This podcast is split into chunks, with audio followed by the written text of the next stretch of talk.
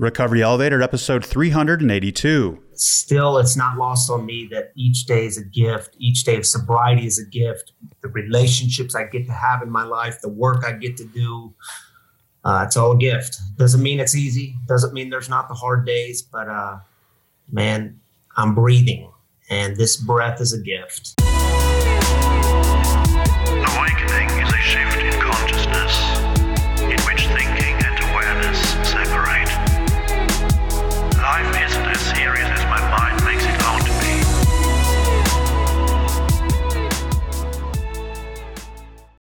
Welcome to the Recovery Elevator Podcast. My name is Paul Churchill. Thank you so much for joining us today. On today's podcast, we have Ryan. He's 40 years old from Denver, Colorado. Took his last drink on January 7th, 2013. Big time, Ryan. Listeners, we've got camping spots and men's cabin spots for our annual flagship retreat taking place this August 10th to the 14th in Bozeman, Montana. This is our staple retreat. It's our fourth time doing it. It is a blast. Link is in the show notes. Thank you, Liz. And listeners, this is exciting. I'm working on two new courses that I want to loop you all in on. First course is AF Photography 101. This course is taught by Chris and Brian. And yes, that is the Chris Oyen from the Recovery Elevator podcast. He's a wonderfully talented, gifted professional photographer on the side. How cool is that? This course is geared towards the AF photo newcomer and if you have or want to pick up a nicer camera for this course, then great. But you can still take the course with your iPhone 20 and your 56,000 megapixel camera if you want. This is a seven week course starting late August or early September. And then let's get a front row seat to your thinking mind with Patrick Foley. You've heard of our course, Ditching the Booze, the What, the Why, and the How, which is for Cafe members only. So we are launching another course, DTB Mindfulness, which launches this September. Now, this again is a six week course for Cafe members only. There's going to be a specific reading material or book or text to follow along with. Um, so, if you're wondering what meditation is, mindfulness, and what the Buddha was all about and how to calm those thoughts, then this course is for you. Now, I don't know about you guys, but sitting with my own thoughts was extremely difficult when I first quit drinking. I personally found traction on my own AF journey when I began to address this. So, really cool stuff coming up with RE in the course department. Hope to see you guys there. And before we get any further, let's hear from a great sponsor, Exact Nature.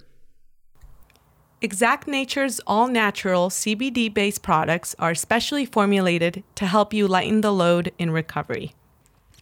Recently, I've been taking Exact Nature's Z's pills and sleeping so well. These products are 100% THC free and they can be a great tool for your recovery. Learn more at exactnature.com and use the promo code RE20 to receive a 20% discount on your order. That is RE20 at exactnature.com. Okay, let's get started. There are two things I want to cover with you today. The first one is Odette writes the newsletter for Recovery Elevator, and she sends out two of them per month. This is a great way to hear about what's going on with RE, courses, events, etc., promotions, all that fun stuff. So if you want to subscribe, go to the RE homepage, link in the show notes. Thank you, Liz. And we'd be honored if you guys subscribed. So in her latest newsletter, Odette had a great line, and here it is. She said, We can't be hard on ourselves when we are doing hard things. One more time on that one. We can't be hard on ourselves when we are trying to do hard things. So, quitting drinking is a process, and I'm going to be real with you right now. It's hard with a capital H. We think it's a one and done thing, and for some it is, but for many this isn't the case. For the majority, like myself, it was trial, it's error, and probably a lot of field research, which is the word I like to use instead of relapse. Yes, this is solid advice from Odette. It's a comforting statement.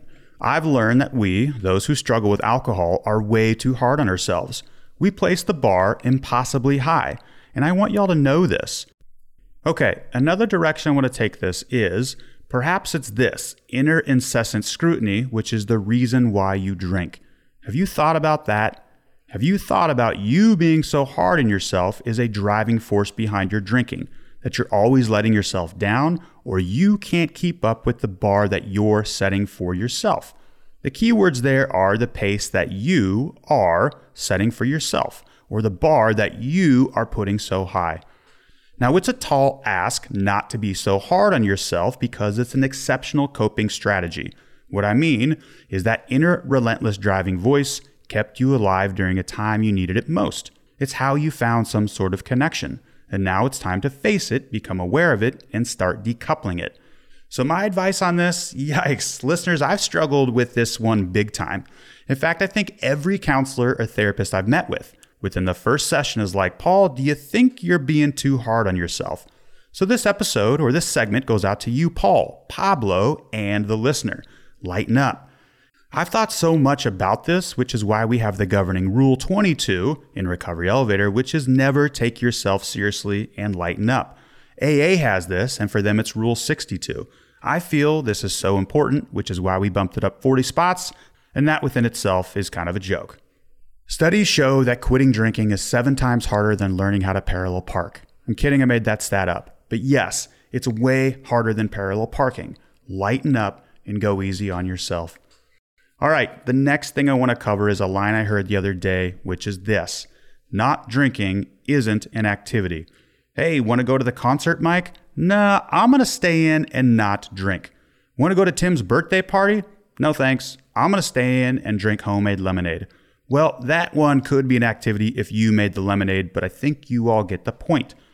Another way to say this is I quit drinking and now what? So, listeners, I'm sorry to tell you, I don't know either. I can't answer that for you. What I can tell you at the fundamental level is this you're making space with this quitting drinking process. Have you ever had a cluttered room, a basement, or a garage? In your mind, there's a plan for that space that wants to emerge, but it can't since it's full of junk. Then you clean the area and say, ah, air hockey table goes over there, and a vintage Street Fighter II arcade game in that corner. Do you follow? So I quit drinking. Now what? I do know you're preparing for a new chapter in your life.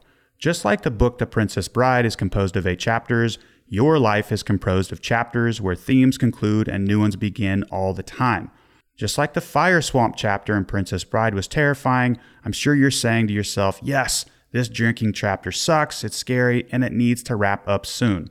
And to that I say, yes, I hear you. It does. And just like we didn't know if Wesley and Buttercup were going to be reunited after surviving the fire swamp, you also have no idea what awaits you after the bottle. It's scary. It's the unknown. New chapters in life are scary by design. Life is an adventure. It's supposed to be this way. Now, you have made leaps of similar magnitude in the past when you went to kindergarten, maybe you went to high school, maybe you moved sometime during school, maybe when you went to college, first day on the new job, a new relationship. And speaking of relationships, a theme in this next chapter of your life is a relationship with you, yourself. You've got a lot of life left to live, and loving yourself as you are in the very near future, if not now, is one of the central themes in your next chapter of this life. It's exciting stuff, listeners. And speaking of chapters, this is the last episode of season three of the Recovery Elevator podcast. Chapter four starts next Monday. Now, for 382 straight weeks, we have released an episode every Monday since February 25th, 2015. Now, listeners, I remember that date well because when the first podcast episode launched on iTunes, I said to myself, oh, fuck, what have I done? I was terrified myself to commence this chapter. However, I'm so glad I did. My goal in episode one was to stay sober, to quit drinking, to begin an alcohol free life. Alcohol was killing me, and the end wasn't far. I think my soul even knew that.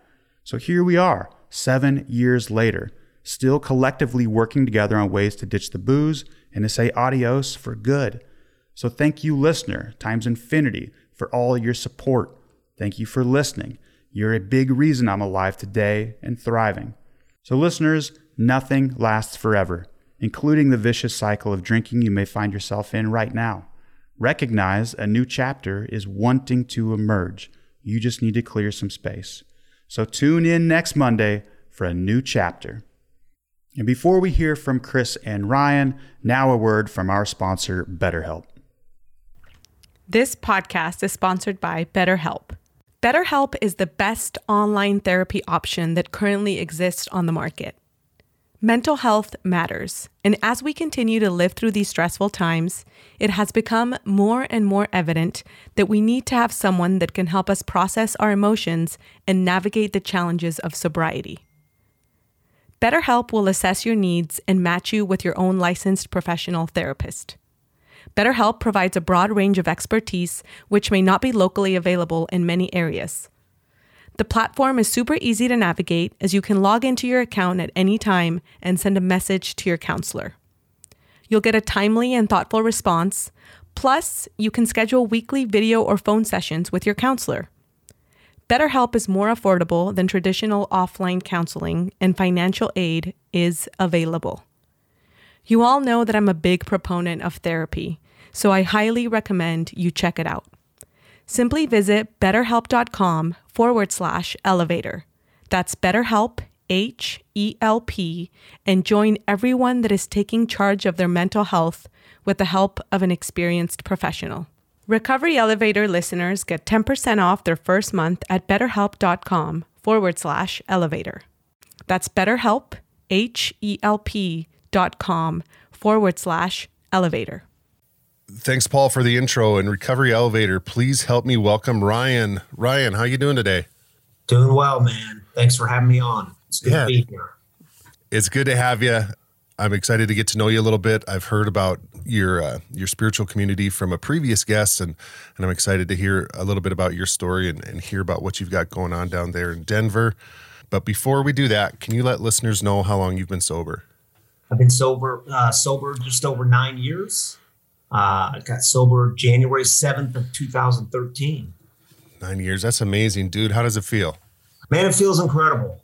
Still, it's not lost on me that each day is a gift. Each day of sobriety is a gift. The relationships I get to have in my life, the work I get to do, uh, it's all a gift. Doesn't mean it's easy. Doesn't mean there's not the hard days, but uh, man, I'm breathing, and this breath is a gift. What a blessing, man. That's really cool. Uh, and nice work, man. Nine nine years is amazing. So good- so good job, Ryan. Before we get into our questions, can you uh, can you give listeners a little bit of an idea of who you are, um, where you live, what you do for a living, family, uh, things like that, and most importantly, what do you like to do for fun? Great question. So, uh, yeah, I'm Ryan Kennedy. I live in Colorado. Been out here for, man, it's been close to 20 years now. Uh, we're in Denver. I actually live in a south suburb of, of Denver, but do my work in Denver. Uh, and I am uh, the founder, pastor, and executive director of a place called Free Spiritual Community, which is a community for addicts, loved ones of addicts, and spiritual refugees. And our mission here is to break the silence of addiction and create space for healing, recovery, and spiritual connection. I'm married, just celebrated our 17 year anniversary last week, which man, talk about gifts. It's that's it's still a sacred day when I can remember and reflect back on the uh, the mess and chaos that comes with addiction, and then the goodness that comes with sobriety and the things we get to work through sobriety was good to me. We had a we when I got sober, we had a two and a half year old daughter. She's now eleven, and we have uh, four kids in total. Wow. So uh, there's still some chaos in our lives with a bunch of kids and running the kids around and doing the family life. And I love it, man. I love being a pops to my four kids. I, I love being a husband. I love uh, doing this work together with my wife. We started free together, so she's co-founder and and we we enjoy working side by side on the daily. It's it's a it's a good thing for us. And you asked what I like to do for fun. Yeah, well, we live in Colorado, so we're never at a shortage for fun. There's uh, you know there's the mountains, there's the streams, the rivers. The uh, uh, the mountains are fun in the winter and the summer. I don't get to uh, do as much as I used to do prior to family life, but yeah, I love being outside. Love uh, I love hanging out with the family. Uh, part of it's really simple these days, you know, getting to do family life. I enjoy it. It's what I do for enjoyment. I love, you know, the pandemic came along in 2020. And since we've, I don't know, can we say we've come out of it? I think we've kind of come out of it Knock wood. coming out of it maybe but i was reminded of my love for uh, travel particularly international travel so i love to uh, travel the world uh, um, it's it's deep in my bones to get away from home and go see other places in the world That's cool, man. You got a you have got a full plate between work, four kids. That's a that's a full, that's that's a handful. And uh, congrats to you guys on 17 years. Yeah, it's it's. I think you're right. That is still a sacred day, and you got a you got a blessed life, man. That's amazing. Yeah, I do. Do. Thank you. So uh, let's dig into it, man. Let's do what we came here to do. Would you uh, share with us? Let's let's maybe start from the beginning. Tell us what things look like early addiction, or or how you got introduced to to alcohol, and and kind of how that manifested in your life, and and let's just take it as it goes. Yeah, you know, um, I tell people all the time. I've been in ministry for shoot, I've been in ministry for 14 years now, and it took me getting sober and coming into uh, recovery to have what we call a spiritual awakening, to really get connected with uh, with God. And uh, you know, in my mind, it was when I say that I'm an alcoholic. There's this piece of me that um, that I say it was never supposed to be me. Uh, because growing up, it was my brother who was three years older than me.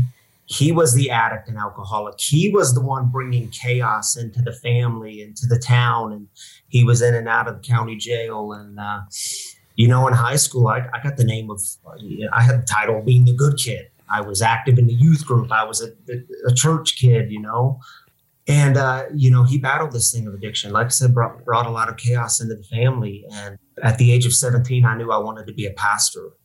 And so I graduated and I went up to a small Bible school up in Michigan. I'm from Missouri, uh, born and raised in Missouri. Went to this small Bible school and um, I was there for one month. And, you know, he got clean and sober for a couple of years. And uh, I was there for one month in this place I'd never been. Just uh, just went up without visiting first. And my mom called me and said, um, "You need to come home. Brandon's just been killed in a car accident." And man, that was a very difficult time in my life. That was uh, this God that I thought I knew, this God that I trusted and gave my life to. I, I, I at that that time, and I couldn't admit it to anyone because I was filled with shame over it. But um, I hated that God. I didn't trust that God. This God, in my mind, had abandoned us, had left us. And why would you let this happen? Uh, and also, this really interesting thing started happening in my life. Addiction started taking over in my life. And in my mind, I couldn't admit it. I didn't know how to come to terms with it because, like I said, that wasn't me. This wasn't supposed to be me. That was my brother. But you know what I found, and and I took my first drink when I was 16 years old, but I didn't dabble in it much, you know, until until really I was 21, 20, 21. But what I found was I could pour that stuff down my throat and it had a way of taking away the shame. It put all those negative feelings in the back. Um, and it gave me a way to cope with all the pain, all the fear, all the uncertainty, all the shame that I felt. So when addiction took over my life, I would look in the mirror and I would hate what I see, uh, what, what I saw. And, um, you know, I, I, think that's the addiction takes everything from us. It takes relationships. It, it'll stop at nothing. Uh, but the thing it, it, brought most to me was that feeling of shame. Uh, I did not, I fundamentally did not like who I was as a person. Yeah. You know, I think I was listening to a, a speaker the other day and he talked about how we we all we we all have these things that happen in our lives that that cause us trouble and whether that's looking at our social situation or trauma, which like I'm terribly sorry about the loss of your brother. Uh, you know, we have these things that happen to us, and we just we're seeking serenity, and and for a period in time, you know, if we dip into that that addiction, I mean, I mean, it can be anything. For for a lot of us, it's alcohol, and we find that serenity in it. You know, and you said that until until it takes it from us because we don't. I mean, I think we're we're just short sighted. We don't see. We, it, it also turns off those puts those blinders on, so it turns off us our ability to see like what it's doing to those around us as well. Totally, it was, um, and for me, it was. Um, you know, you never wake up one day and say, "Man, I, you know what I want to be when I grow up? I want to be an alcoholic. I want to hurt people around me, especially the people that I love most." Uh, but at some point, it takes over, and I couldn't stop. And I tried, I tried everything to try to stop. I would uh, cry out to God, God, why won't you take this away from me? Um, I would make, uh, I would make promises to my wife, like, honey, I know it's bad and I'm, I'm going to stop. I'm not going to drink on the weekends or I'm not going to drink on certain nights. And, and at one time I tried to, I, I, traded in hard liquor for wine and beer. And then I gave up brown liquor and just went to white liquor. And, um, and nothing worked. I mean, I was always right back to where I started and I could not control it. And that's that's where I think addiction takes us, right? That's when you know you're in the thick of it. Is when this thing you you want so badly to control it up here, but you've lost power to it. Yeah. And it took over my life and and it was hurting the people that I love most. And I didn't know how to stop the pain in me and I didn't know how to stop creating pain. Yeah. You know, you mentioned after your brother's passing, just being upset, you know, you had given your life to God and then you were uh, just upset with him and that's that's something I, I hear a lot from I mean really from everybody but it, it, seems like our people in recovery we talk about things on a deeper level but that's that's something that happened happened to me as well in a, in a different way where where I didn't like I didn't know if I was pissed off at God or or if he existed and when that when that shift takes place you know until I was able to until I was able to reconcile that I was trying to run the show and mm-hmm. I was trying to control things yeah. So how how long did it take from from when you really started to to drink heavy? You know, you said that you dabbled when you were younger, but you didn't really get into it till you know you were 21 or so. How long did it take till you like really got into it? Was it was it instant? Did it was it a, was it a long road? You know, I think it was pretty instant. Once once once I started down that path, there was no stopping, and uh, I couldn't put it down because it was doing something for me and uh, if if there was if there was booze around, I was drinking it. And if it wasn't there, I was finding a way to get it. If you had pills and I was in your house, I found a way to get your pills. Anything to relieve that kind of inner turmoil, which is a bizarre thing, right? Because it ends up creating more turmoil, but you can't see it at the time. You think this thing is helping you when it's actually destroying everything around you. And, you know, I had this, uh, I was, I was pissed off with God but also it was like my only path. It was the only thing I knew. So um, I continued and, you know, I, w- I went to college and finished my biblical studies degree. And then I went to seminary to pursue a master's of divinity degree. And that's where my drinking really kind of skyrocketed again when I was in seminary. Mm-hmm. And I was doing campus ministry. And then I got appointed to a local church, and I had all this shame around I'm a pastor, and I'm telling people how to live. I'm telling them that God loves them and God's grace is for them. But I didn't believe it was for me. Mm-hmm. So I, I could look you in the eyes and actually believe it. Man, it's for you, but I'm too far gone. Y'all don't know my story. You don't know when I leave here, I'm going to go put myself in a dark basement and I'm going to drink myself to oblivion because I don't know what to do with all this fear and anxiety and shame. And uh, man, it took over you know, through all those years, did you have, were, were there any consequences to your drinking? Uh, I mean, uh, just surface level, like the legal things like that, but also, you know, like internally, what sort of consequences did you feel like as you were going through school and working into, you know, becoming a campus pastor? Yeah, there was. Um, so of course there was the legal things. I got a DUI while I was studying, um, getting my degree you know there were all kinds of the external factors and the, the you know the the ones that really matter though. Um, like i remember the christmas before i got sober. So what is that too you know just over a week before i got sober um, i was at my sister's house. It was christmas day and i got done uh, christmas eve you know preached five sermons five services christmas eve services with a thousand people. And uh, i was at my sister's house and she pulled me out to her porch and she said, Ryan, I, I don't want you coming around anymore. And and we were tight, you know. And my my impulse was, you don't know who I am. Don't you know what I was doing last night? And If you only know who I am, you'd want me around. And uh, she gave me this this real gut kick. She said, um, I don't want my kids to see you like this. And it was this feeling like, if you don't want your kids to see me like this, you must not think I'm a good father to my own little girl, who I, like I said, was two years old at the time. And I had to sit with that, that my own sister was telling me she didn't want me around, that I was destroying these relationships in my life that I valued most. And, you know, it wasn't until later that I was able to admit, yeah, if I'm an active alcoholic, if I'm living in active addiction, I'm not a good father because good fathers don't leave their two year old baby girls in a crib to go get booze and get hammered. Mm-hmm. Uh, good fathers, uh, good husbands don't um, put themselves in a basement and pass out on the couch uh, nightly and, and not, not pay attention to their wives. Good fathers and, and husbands don't behave like this. It took me a long time to get there because I was so concerned with um, I've got to put on this mask. My job is to make you think I'm someone I'm not mm-hmm. and to show only the good parts of Ryan. And my greatest fear in life was what if you actually see who I am? Oh. What if you see the demons I battle?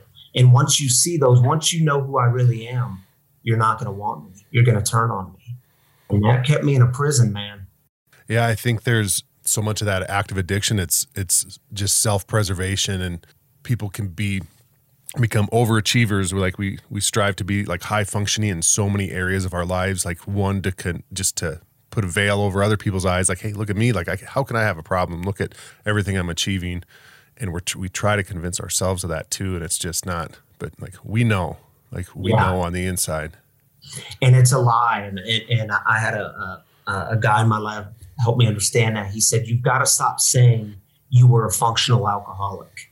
because there's nothing functional about going home and hating yourself. There's nothing functional about leaving your baby girl in the crib to go get booze. There's nothing, and, and you just walk through all these scenarios with me. And so I had to give up that lie that we try to tell. No, no, no, I was I was a good alcoholic. No, I wasn't. Man, I was a mess. I was an inner mess. Mm-hmm. And I was driven by all kinds of fear and pride and ego and self-centeredness. I just didn't know how to articulate it and admit it. Admitting it was really scary. Yeah, that's a tough spot, man. Uh, I want to ask one other question about like this time as you can continued through school and then and then worked into into your career. You know, you'd mentioned that you that you were able to you know look at parishioners or people you're ministering to and tell them about God's grace and glory and and you know all these things that God can do for you, but you weren't willing to accept that yourself. What was your what was your relationship like with him like at that at that time? Was it was it just lip service to to to people just to to have a job or or did you have like a complex relationship with God? How how did you navigate that? Yeah, it was a very um, it was a very distant relationship in, in the sense of I, I kept God all up here in the mind. So at that time in my life, uh, you know, the, the later years of college and seminary, it was an academic pursuit for me. It was a, mm. a theological pursuit. And I can look back at this now and see grace that uh, there were times where I totally turned my back on God. I walked away.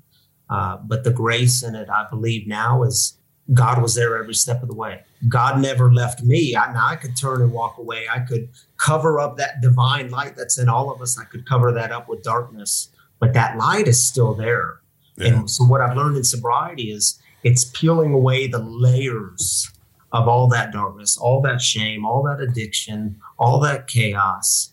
And it's peeling that away so that that light can shine and I can be in relationship with God. I can actually uh, be an intimate relationship with God, not just in the mind, not just an academic pursuit, uh, but a, a real life relationship and that's the difference today yeah i like that man i think i think that we're all made in his perfect image and it's you know if we're i've heard someone talk about this analogy that we're like a like a gem or a ruby or something and you can't like you can't take that away. Like nothing that you or i do can, can remove that. Like he's still part of us but we can pile this you know this junk on top of it with this with this stuff that we're doing and it's just a matter of of uncovering that. Uh, yeah. but it's i believe that that light is always there and part of that uncovering process for me was and again i didn't get here until i got sober mm-hmm. but it was admitting that i was spiritually disconnected which was really scary for me because i built my life around no no no i'm spiritually connected I, i'm a pastor i have if i'm not spiritually connected i have nothing and so when I admitted that I was spiritually disconnected, that's when the real freedom was able to creep in and change me. But I had to admit I was disconnected to get connected. Because if I'm still trying to worry about making you think I'm connected and I've got it going on, well, that did me no, no favors, man. That just kept me in that darkness. Yeah. Well, let's let's keep walking this timeline forward. Let's get into like leading up to, you know, like leading up to that moment with your sister and leading up to that January 7th date. What did that what did the last, you know, 6 months to a year of your drinking look like? And what were some of the things that were a catalyst for you looking for another way?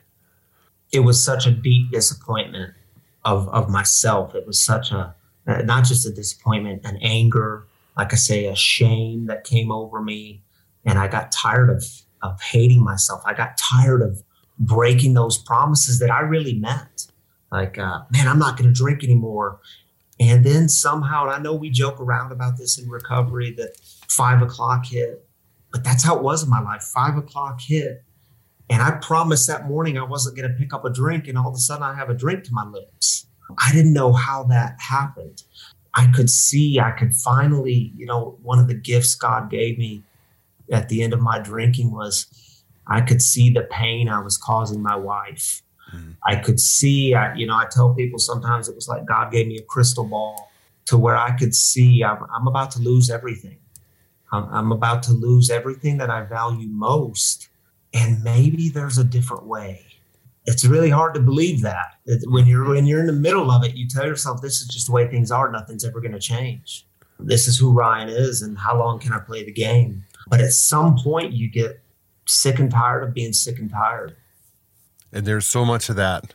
There's so, so much negotiating that we do you know earlier you talked about switching types of alcohol. There's so many you know what about th- these different rules that we try to put into place to control the drinking and then to try to control others and their perception of us and mm-hmm. yeah it's it's excruciating to watch like to be able to look at that other person and see like this timeline is is running out. Like, yeah. I, and i had people say to me people again people that i love most you're drinking a lot.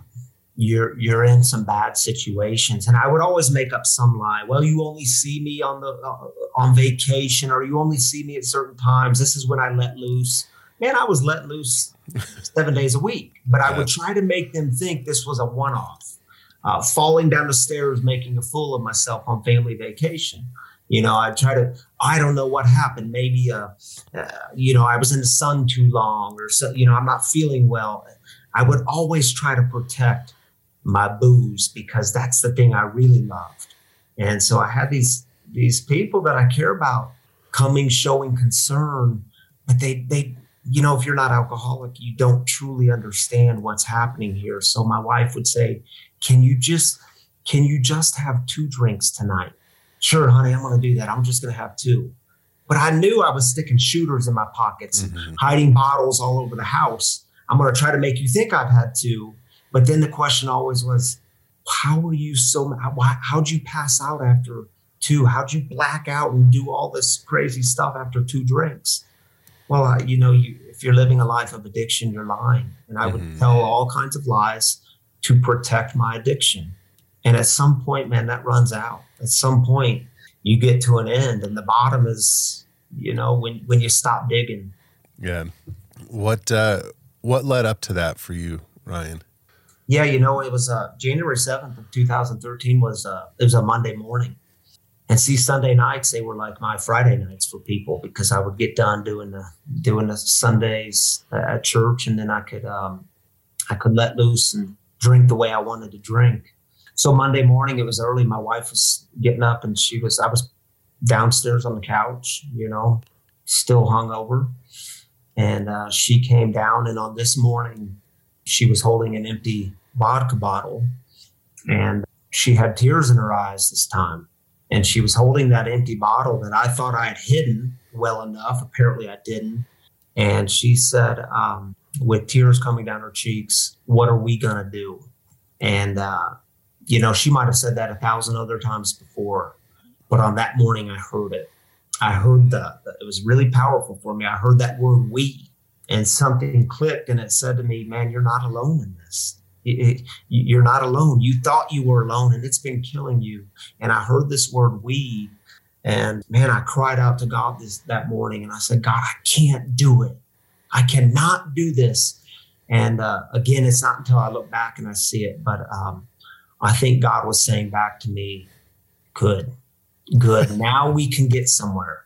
Now you get that you cannot do this thing alone.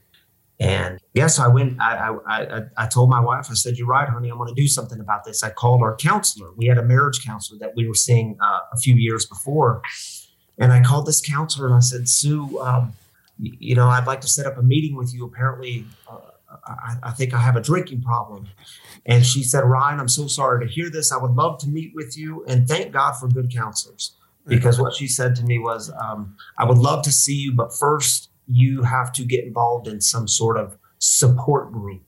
And uh, it, it, it pissed me off enough because what I heard her say is, I'm not going to see you. So I hang up the phone and I go downstairs and Tammy says, Well, what'd she say? And I said, She doesn't want to see me. And Tammy said, Come on, man, what's what's she really saying? I said, I'm serious. She doesn't want to see me. And she said, I'm going to call Sue and ask her what'd she say. And I said, She won't see me until I get involved in some sort of support group. And Tammy said, Well, you're going to do it, right? And uh, so that started my journey of reaching out to people, uh, admitting I can't do it on my own, and start actually listening listening to people who had been through this darkness and who had found a way out. And man, thank God for desperation because I was desperate. And it's exactly where I needed to be. Yeah. Had you ever tried anything before in terms of whether it's 12 step or podcast or reading a book or like, had you ever tried any of that, any of that prior to that? Yeah. So I tried to read every piece of literature on addiction that I could because in my mind, uh, and, and again, my life was about an academic pursuit at that time if I can just understand this enough, then I can beat it. So if I can just understand exactly why I drink, uh, then I can beat this thing. And I had to give up in sobriety. I had to give up all those questions. When people ask me now, well, well why'd you drink so much? Well, why'd you drink? Why couldn't you stop?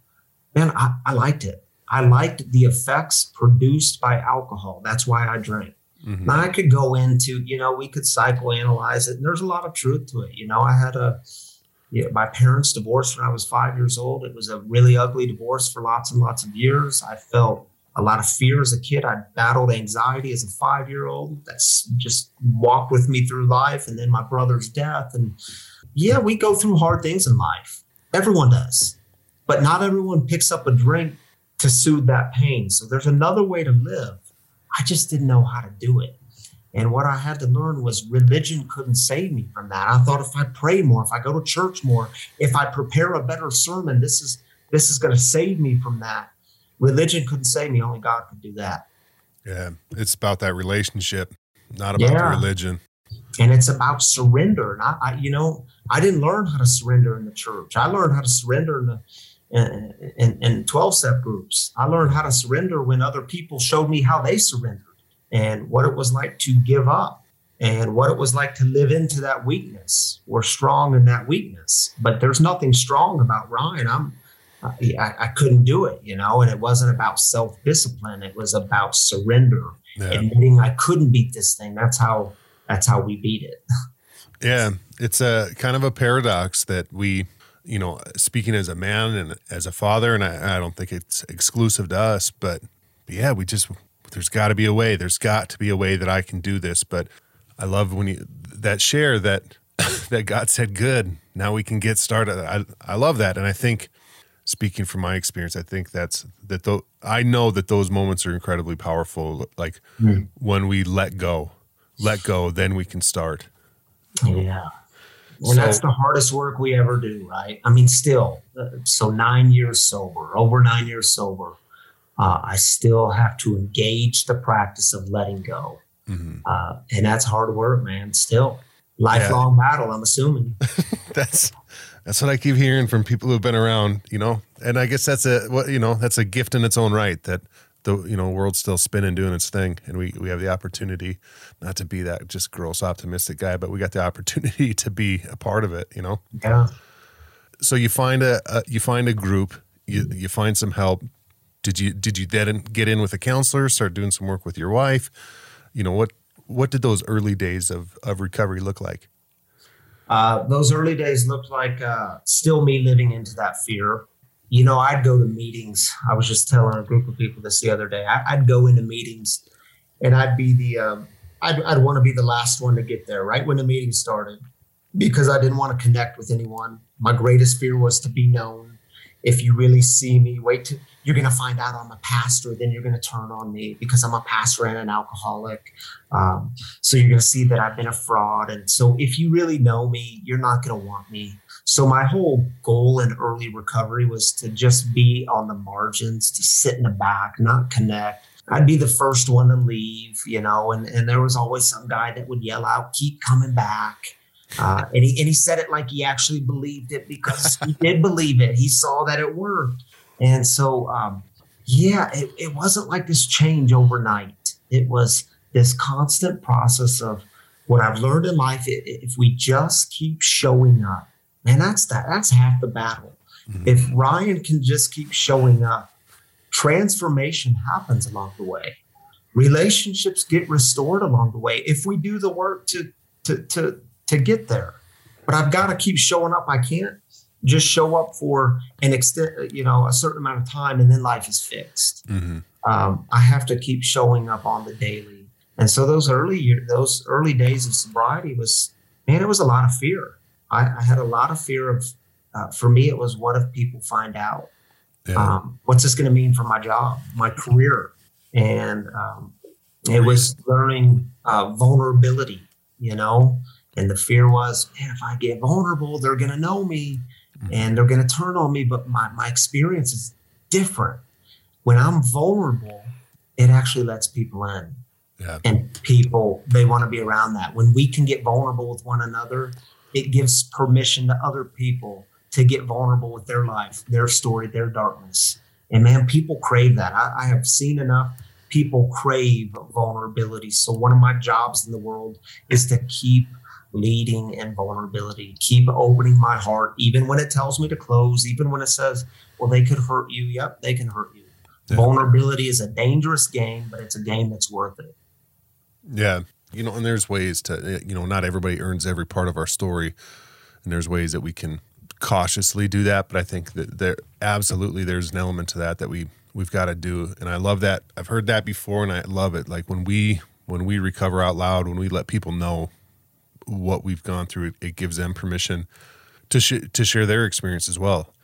And there's, I mean, there's so many people out there suffering from any number of things who just they they haven't heard it, they haven't heard it from somebody else, and they just need to know that they're that they're not alone. Yeah. Yeah, man. Were you still doing? Were you still? Uh, were you a, a campus pastor like at, at this point in these early recovery days? No, uh, by this time I was a pastor of a local church. Okay. I was on a staff with, uh, actually there was three of us pastors and, uh, man, talk about grace. I went to them, the other two pastors. Um, I was pretty new at the church at the time. I'd only been there for, um, uh, shoot less than six months mm. or right about six months. And I went to them 30 days sober and, uh, and I said, Hey, I would just want to let you guys know you may see me darting off out of the office at two o'clock because I'm hitting an AA meeting and I'm an alcoholic. And, you know, I'm not sure that was the wisest thing to do because they were probably freaked out. Like, oh my goodness, we just brought in someone, uh, a lead, uh, you know, uh, another lead pastor who's an alcoholic and only 30 days sober. And at the time, I thought, 30 days sober, man, that's forever. I've been sober forever. And those other two colleagues, man, they were so, they showed love, grace, compassion, and uh, they walked with me. And it was a, it was a great gift that I can look back on and see, man, they could have been filled with fear. They could have told, asked me to leave. Mm-hmm. And uh, it was a gift that God gave me along the way. That's awesome, man. How about your wife? What did, you know, you'd mentioned the, the line and, you know, like some, uh, some of the stuff with your with your daughter at the time. What did that look like to to walk through that? You know, how did she support you? Did you you know were were you able to lean into her versus like leaning into community? What what did that balance look like? Yeah, you know, my wife is the most gentle, patient, and grace filled woman I've ever met. She doesn't hold resentment like I tend to hold resentment. You know, she can she can um, she she was able to walk with me in really profound ways in ways that were gentle and loving and you know i had to make an amends with her which was not just a one-time thing but there were things that would come up and i had to earn back that trust and she walked with me man. I mean that's she and she did it out of love and she would we we we committed to having hard conversations that i was open to her questions. I was open to her fears of hey you're going to that place are you you going to be all right there? Are, are you sure you're not going to drink? And i had to open myself up to those questions uh, to restore trust. And what i can say today is trust has been restored she you know i don't have to leave and she's not wondering if i'm going to come home that night or if i'm going to come home drunk that night and and but it was a lot of hard conversations we had to have Yeah. Yeah, it's it's tough. And there's did you ever feel like you were getting like you were getting drilled? With- no you know and and i talk to a lot of guys who, who go through that and women too they feel like their their partner is drilling them and waiting for them to fall. Man i she never did that to me. She never held something over me from my past. And looking back man that's that's a gift she was able to live into. I don't know how she did it but she never brought up things to create pain. She never she never held something over my head. Yeah. and that's a powerful thing to be a part of. Yeah, I think that's probably I don't not to not to project, but I think that's probably extension of God's grace onto onto her onto you through her. You know, 100% I look at you know my our situation. We will be married 17 years this summer, and the beginning was was rough for us. It was it was hard, and there I was one of them guys that was drilled. But you know what? It was I earned that too. But right but that let you know being open that can lead to healing yeah. And and like you said it takes time to rebuild that trust and as long as we remain a willing participant in that i think it's possible. Yeah and when we when we can really realize the pain that we've caused. Hmm you know i didn't know how much pain it caused that uh at night she'd go to bed. I mean that this was the routine we lived in. She'd go to bed by herself and i'd stay up drinking you know that, that's not being a good husband. Today i get to go to bed with my wife. Hmm uh, and that's a big deal. That's our routine now. That's our daily life. We go to bed together. And that's man I, you, you've heard me talk a lot about a gift today. That's still a gift that i get to go to bed with my wife you know? That's cool man. I'm glad that you have that relationship and and that she stuck around you know and supported you. Yeah. So uh moving forward let's talk about how how free got started what, Mhm. where uh where'd this idea come from Yeah, you know, when I was about four years sober, I stood in front of my congregation from the pulpit and on a Sunday morning, and I, I did so with the help of my uh, sponsor and, and mentors in my life. And I was brutally honest with my story. I let them know that I was uh, a recovering alcoholic. I let them know of my sobriety date. And for anyone who was doing the math, they said, wait a minute, you were drunk when you got here? and it was uh, talk about that moment of vulnerability. You never know how it's going to go Mhm. people can turn on you. And that was my thought. Hey, man, the- the congregation may turn on me. They may they may kick me out of here. But instead, what happened was the exact opposite. I was showered with grace and love. And what was so profound about that time was I got home on Sunday afternoon. Monday morning, I woke up and my email box was flooded from people from the, the community saying, Hey, I, I battled the bottle. How'd you put it down? Or my, my son or daughter is an addict, or my brother or sister, mom or dad, whatever it was. And uh, I got to the, uh, you know, I, I went the, the following week on that Sunday and I looked out to the congregation and I thought, oh my goodness, you all are struggling. You are sitting next to this, someone who is battling and you don't know it because we have gone so underground. We have gone so silent with conversations around addiction, especially in the church. And uh, I thought, man, if we could just bring this thing, if we could just expose it, you all would see that you're not alone, but everyone thinks they're alone. And so that started this kind of uh, this calling, this passion of breaking the silence of addiction to let others know they're not alone. Mhm. And so, uh, you know, some time went by, and we decided we decided we're going to open up our backyard. Tammy and I are going to open up our backyard on Saturday nights for four weeks, just to see if there's interest around the conversation of God and recovery, addiction and recovery. And uh, we did that in the first four weeks. They kept filling up, and our yard was packed, and the street was packed full of cars. and someone said, "Well, what are we doing next week?" And we said, "We didn't plan next week. We were just doing like a four week trial session.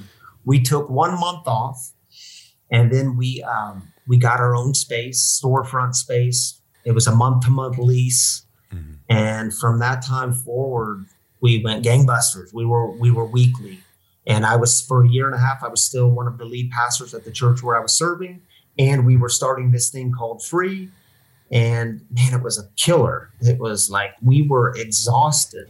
But when you're living into your purpose and passion, or some people call it a calling, it's the good kind of tired. It's the kind of thing that can keep you going.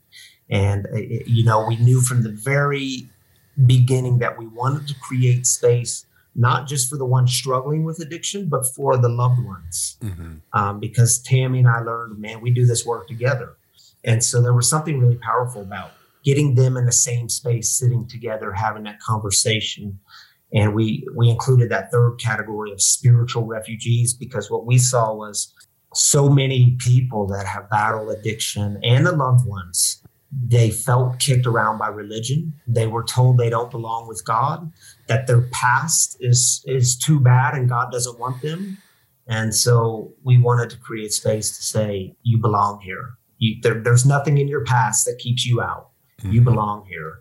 And so what we have today is this misfit of people, of addicts, loved ones of addicts, and spiritual refugees. And uh, yeah, it's it's not a it's not your typical church, is what I'd say. It's a it's a group of people I think um, I think Jesus would be hanging out with today if he were among us. I love it, man. I think that there's just so many things that I love about that because it's I mean this is this is part of my life too.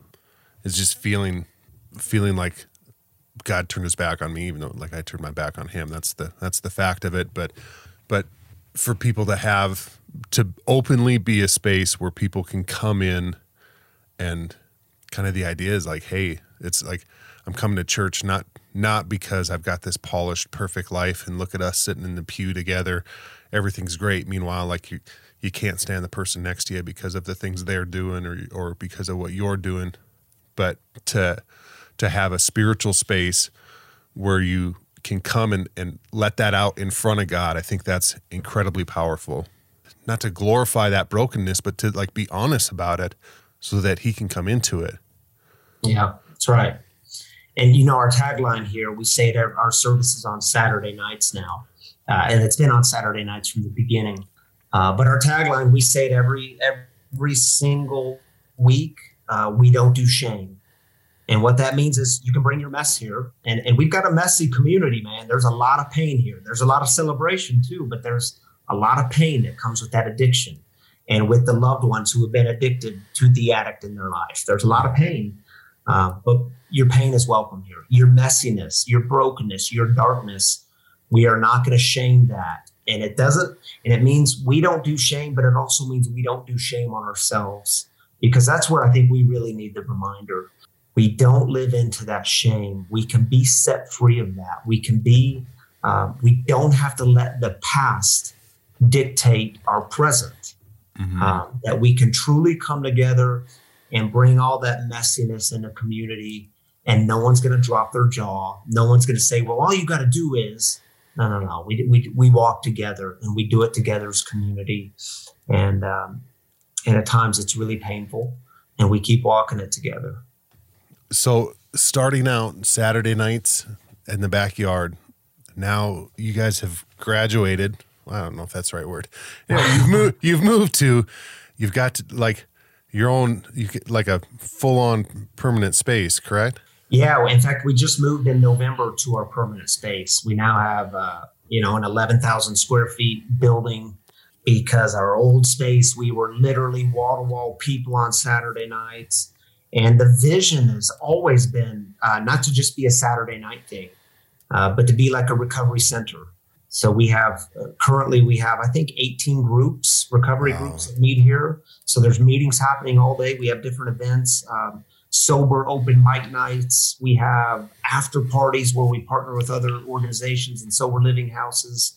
We just opened our what we call the free cafe because my wife has uh, Tammy has shoot 20 years of coffee roasting experience. So now she's a coffee roaster. Uh, she owns her own business. It's called Wagon Coffee. She roasts here at free, uh, but she employs women in recovery. They they get beans, they roast and ship beans all over the country. Wow. But so we use her coffee at our free cafe, and we have you know it's the whole get up, the lattes, the we, we have food items. Uh, but we it, it's important. It's not just to do a coffee shop. It's uh, we want to create that space where people can come and and really get honest with their lives, meet other people, and and have a center where they know um, they can be real and honest here. They know this is a place of safety, uh, and especially, man, if you're in early sobriety, you need those safe, mm-hmm. spaces, especially on a Saturday night, right? Yeah. Where many of us would go out and uh, do what we want to do, you know. That's amazing, man. That's a uh, you know, I've seen, uh, I've followed you guys on Instagram, and, and I just I see bits and pieces of of the amount of groups that you have, and in the cafe, and um, I've checked you guys out on Saturday nights, and it's what a like what a blessing to your community, and uh, I'm just I'm grateful that there's folks out there like you guys creating that space and open it up to people and and just giving them that that safe space to come and and share. I think that's that's so important, and uh, I'm just I'm really grateful for you guys, even though I'm like 12 hours away. but I just think that's really cool, man. You know what I've learned along the way is um, God doesn't waste the pain. That um, if we're open to it, God will do something miraculous with the pain. Uh, 2018 is when we started free, and that year I did six funerals of those who died of, of drug and alcohol related deaths.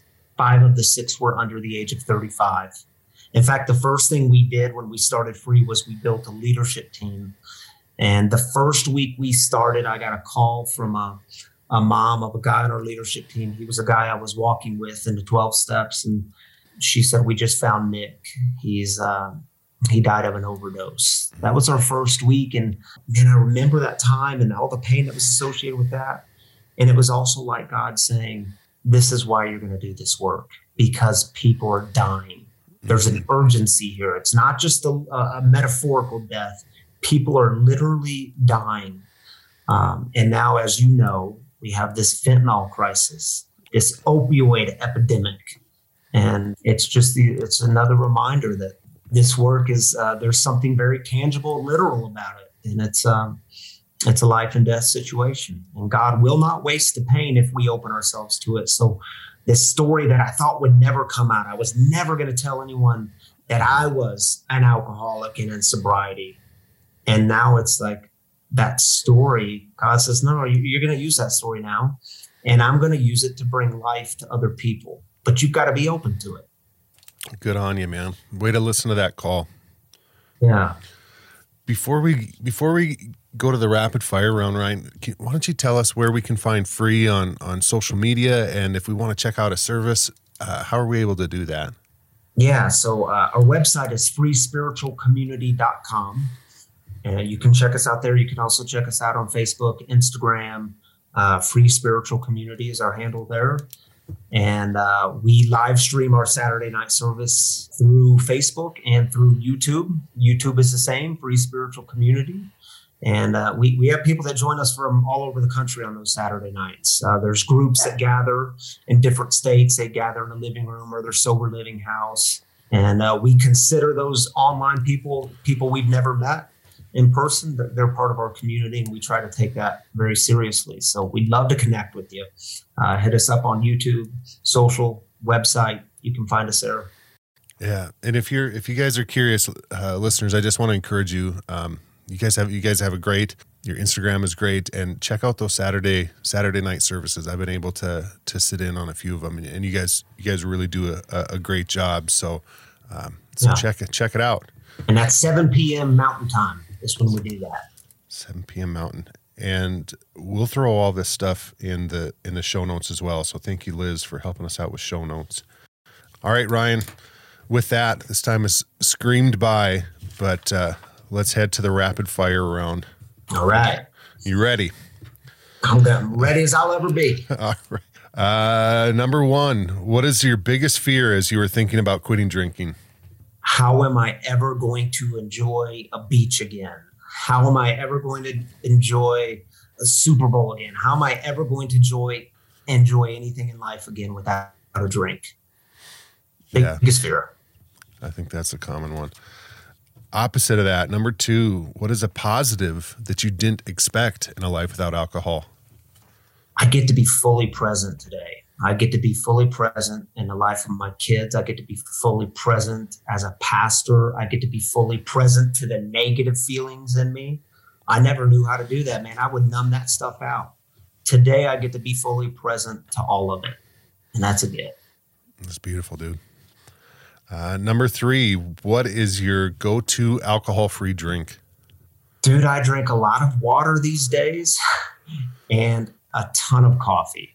Man, I, am surrounded by good coffee thanks to Tammy. Yeah, I was just going to say for, lot of coffee. for the shameless plug, what type of coffee do you like, Ryan? Wagon coffee is the best out there, man. like coffee. We'll put it in the show notes. Number four, what would you say to somebody who just had a, a relapse or a slip? Get back up, get honest, surround yourself with people who actually care about you. So don't let everyone in. Not you said it earlier. Not everyone has the right to your story. Find the ones who are going to lift you up. Find the ones who are going to support you, and surround yourself with those people. And then do the hard work of opening your heart again, even though it sucks, it hurts. Open your heart again, and invite God in. I like it. Uh, what parting piece of guidance can you give to our listeners who are uh, in recovery or thinking about getting sober? Yeah, give up. That's a countercultural message. I know. I know. We hear it culturally. Oh, keep going. Just to fight through it. You got to press on. Yeah. How's that working? How's it working? Maybe it's time to give up. Maybe it's time to uh, admit your weakness. admit you've got nothing left. Because what I've learned about grace is it always likes to pool at the bottom. So, uh, yeah, stop digging. Live into the grace that's being offered to you. Live into a, a new life that's always possible. Maybe it's time to give up. And in giving up, we find something new. I like it. All right, Ryan. And last but certainly not least, can you give listeners your favorite you might need to ditch the booze if line? Oh man, there's there's so much that comes to mind with the you might need to ditch booze. You might need to ditch booze if you are waking up every morning looking in the mirror and you hate the person staring back at you. If that person disgusts you, you might need to ditch the booze. That's a fact. That is a fact. Ryan, uh, I just want to thank you for your time, man. I really appreciate it. Thank you for sharing your story. Thank you for opening up. Thank you for what you do for for the recovery community and for and for your community. I think you're doing beautiful work. Yeah, thanks for having me, and thanks for uh, keeping the important conversation going. Good work in the world. All right. Thank you, brother. And uh, yeah, we'll talk soon. All right. Recovery Elevator, thanks for listening. And thank you, Ryan, for coming on the show. You're going to help a lot of people today. Some of you may know that my wife was interviewed on this podcast. She came on to share her experience as the spouse of someone who struggled with alcohol. It was episode 321 with Odette. If you haven't heard it, go check it out. Amy, my wife, asked me to sit with her for support while she shared her story, so I was in the room with her when it was recorded. I remember listening back when it came out, though. First off, there was a whole experience of listening to my wife talk about everything that we had gone through. But I specifically remember paying attention to the interaction between her and Odette. Maybe because it was my spouse and it's important to me that she's cared for, but it stood out to me how Odette was able to support her while simultaneously keeping the interview going. I recognized and I really admire that skill set. Odette and Paul are both great at it. It wasn't long after that that Paul approached me about helping out with season three. I was incredibly nervous and had a few conversations with people I trusted before accepting. To be a part of something that has been so big in my recovery is surreal. As we close out season three, I want to thank you for giving me room to grow. The support from the RE community has been unreal. You're the best audience that a host could ask for, and our guests are some of the most beautiful souls out there. Next week will be chapter four, or season four, whatever we're calling them, and I'm excited to see what's next and to keep walking with you. So, wherever you're at today, Recovery Elevator, I want to encourage you to keep going. Through the hard times, through the doubts and the roadblocks, you can get through this storm and you can thrive in it. In the meantime, try to find some peace in the moments that you're in. It's all a part of the journey, and the growing that you're doing is beautiful. Recovery Elevator, it all starts from the inside out. I love you guys.